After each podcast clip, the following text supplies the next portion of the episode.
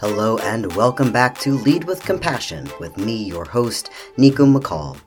We're getting to the two toughest times I had to come out as transgender. We'll start in this episode with my parents. Early in my parents' marriage, they wanted to have kids but couldn't. They waited 11 years to get the phone call that they had been chosen to be parents. And I was the baby that gave them that. In addition to my birthday growing up, they celebrated the day they brought me home. Photo albums on top of photo albums documented the first several years of my life. I was told I was special, chosen just for them. I internalized that and put a lot of pressure on myself because of it. When I was in high school, I was angry. Not if you asked my teachers or coaches or even friends. They would probably say that I was easy to get along with, up for a good, clean time. Someone who got along with most people and didn't have many enemies. But when no one was there, any little thing could set me off. On the other side of my anger, an unexpected tennis racket or softball bat, my sister, and mostly my parents. My go to expression of anger was yelling and screaming, tears streaming down my face. I said hurtful things that can never be taken back. I was hurting.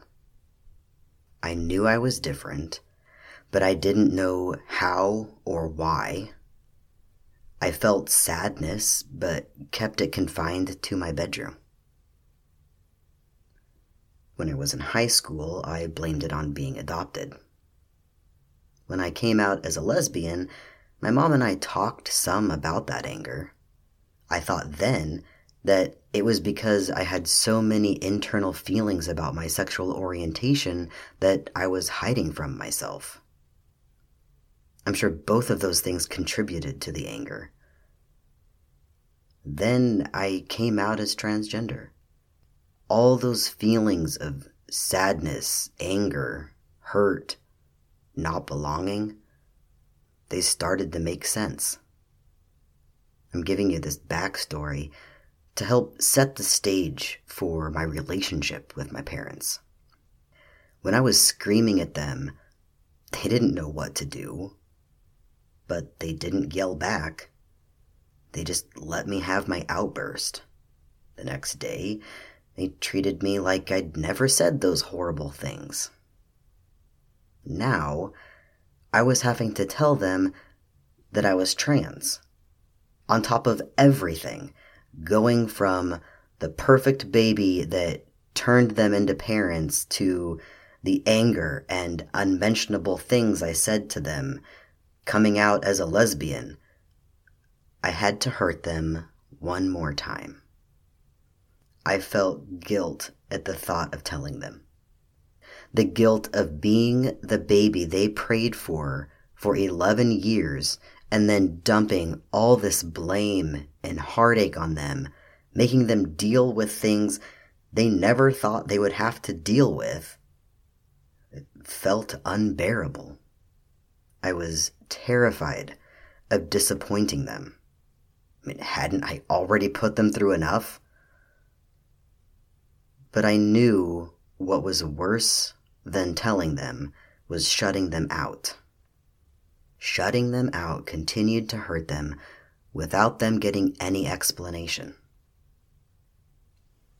I thought about coming out to them separately, like I did before, but I didn't want to put my mom in a position of feeling like she needed to keep something from my dad. So I knew I was going to tell them both at the same time. I finally decided I was going to come out in a letter and mail it to them. That way, I didn't have to see their disappointment. And I was saving them from having to kick me out of their house. They could just write me back and tell me never to come home. I could still feel rejected, but they wouldn't have to tell me to my face, and I wouldn't have to see the looks on their faces. It took a while for me to find the courage to start writing. It actually took me attending a weekend long annual church meeting with my pastor, being surrounded by the church that feeds my mom's soul. After that weekend, I knew it was time. But once I had finally written the letter, I couldn't mail it. I knew they deserved to hear it directly from me. I knew that I would regret it if I continued to push them away by mailing it. We sat in the living room of their house, my wife and I on the couch, my mom in a chair to my left, my dad in a chair across the room.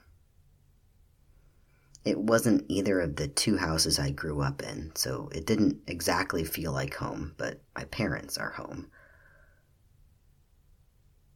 It was obvious I had something serious to talk about. I was nervous, awkward, heart in my throat, hands shaking. I got out the letter and started to read. I'm not going to read the letter here, but I'll give you the gist of what it said. I talked about the anger I felt growing up and how I thought it was because I felt unwanted due to being adopted, and that I couldn't comprehend the feelings of being attracted to women. But then I realized that that wasn't everything. There was some other reason behind it, too.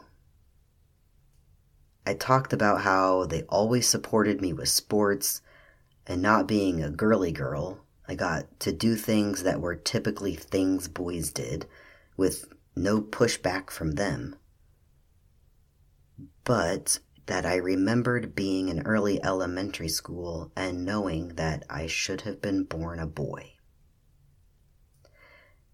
and that now I needed to tell them that I'm transgender and I'm going to be transitioning to male. I let them know that I had started testosterone and changes were going to start happening.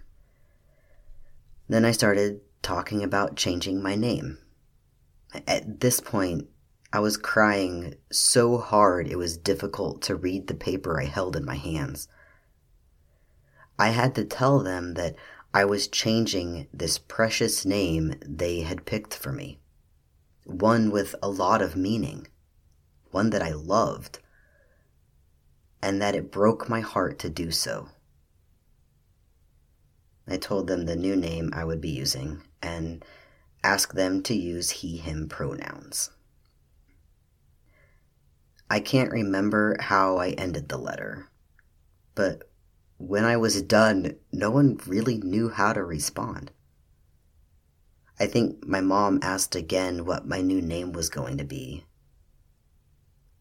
At some point, she talked about how before they got me, it didn't matter if I was a boy or a girl. They already loved me. And that they still love me. She said something about a daughter, then corrected herself to say son my dad, is losing his eyesight and couldn't really see me from across the room. His first reaction was pain because he could hear the pain in my voice as I shared this deep part of myself, but he couldn't see my expressions. He didn't know how to read me.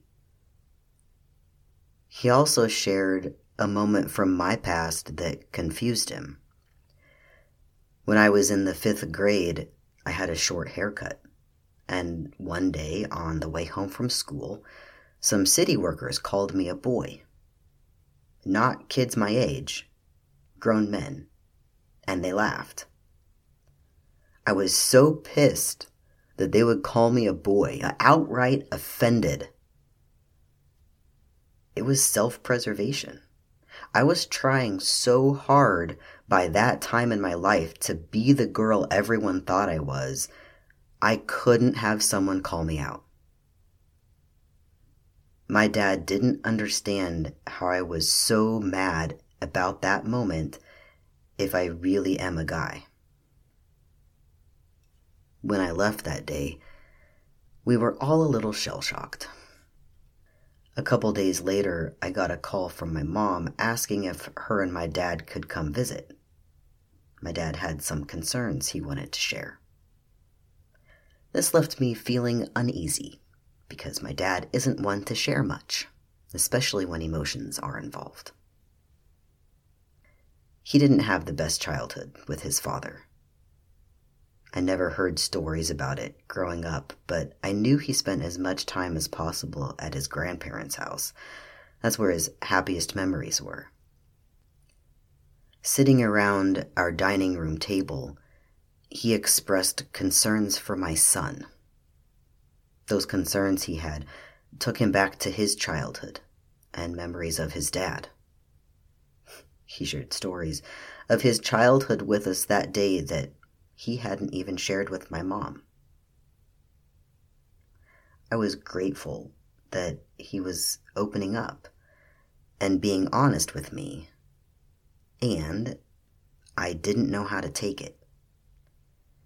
It felt like his concerns were directed to me, that I was going to end up like his dad. It hurt.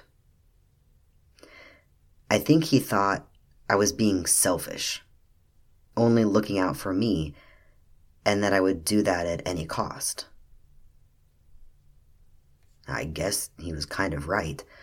I was going to transition at any cost. I had to. But that didn't mean I was being selfish about it. I did my best to assure him that I wasn't going anywhere, and that all I was thinking about was how to protect my son and make sure he continued to feel loved. I knew all I could do was continue to be myself, and with time, he would see that I was looking out for my son. If he wasn't satisfied with my answers, I never knew it. We never talked about it again. But even in his lack of understanding, he made me feel loved. To this day, my dad gets my name and pronouns wrong. Not all the time, and never on purpose, but often enough. Sometimes he catches himself and corrects it. Most of the time, my mom gently corrects him, and then he repeats the correct name or pronoun out loud. A short while after I came out to my parents, my mom had major surgery. We visited her in prep after she was already a little loopy, and she introduced everyone to the nurse. When she got to me, I was fully prepared to be called the wrong name. But she didn't miss a beat. She referred to me as her son. That was also my first time seeing a couple family members. Each one took time to make sure I knew they still loved me and were happy I was there. There are family members that I don't really interact with anymore. It's just less awkward for both sides if I keep my distance. But I have aunts and cousins who I know just want me to be happy, and there's no awkwardness there. I'm so grateful for each family member who accepts me, which sounds silly to say. My idea of family is a place you should be able to go with every part of yourself and still be loved. But that's one thing the LGBTQ community has proven that that definition of family isn't as common as you'd think. Compassion can be hardest with family, though. I wasn't able to find it for my dad when I legally changed my name. I was still in self protection mode. I asked my mom if she would come to my hearing, but didn't ask my dad. Part of me hoped that he would show up anyway, but he was hurt and didn't want to be somewhere he didn't feel he was invited. That day around our table when he was sharing stories from his past, even though it felt like I was being accused of being a bad parent, I could see it was coming from a place of love. He was trying to make sense of my transition the only way he knew how by comparing it to his experiences. And he didn't continue to judge me based on those concerns. He was able to see that I was the parent I'd always been. My favorite thing about my dad today is that no matter where we are at a family gathering where historically men don't hug each other or out in public, he will always give me a big hug and tell me he loves me. He didn't say that much when I lived in the house, but he's always the first to say it now. I don't need him to be perfect with my name or pronouns because he's working on it, and I'm okay with that. I know he loves me and accepts me. When I look back to myself in the middle of those angry outbursts, I can feel the sadness and pain, self hatred that I couldn't feel then. I know a lot of my anger back in the day was me attempting to push those closest to me away, to prove that I wasn't lovable. And I think that was mostly related to my gender identity. I didn't belong anywhere, and I was faking everything. As an adult, I hid myself away because I didn't want proof that I was unlovable. I wasn't willing to chance getting that confirmation by sharing myself and being vulnerable. To this day, I'm usually pretty deep in my solitude before I realize that I'm there and keeping people at a distance. But I no longer judge myself for that. When I recognize it, I can sit in it and figure out why I'm there. And then I can try to move forward. Throughout my life, I've put my parents in a box. One that said I had to be a certain person for them to accept me. But they've proven time and time again that they don't belong there. I think I'm starting to see that it was me in that box. I was taking lessons from those around me and society and trying to fit their mold, then blaming my uncomfortableness on those around me. Whatever the case may be, it's nice to be unwrapping that box, seeing how I've been confined by expectations, mine or others it's allowing me to let go of some of the shame I've felt. Thank you for going on this journey with me today. I'm curious to hear about how you're letting go of things from your past, learning to not let them define you. Let me know. Contact info is in the show notes, and be sure to come back for the next episode it's the last coming out episode before I wrap up this mini series.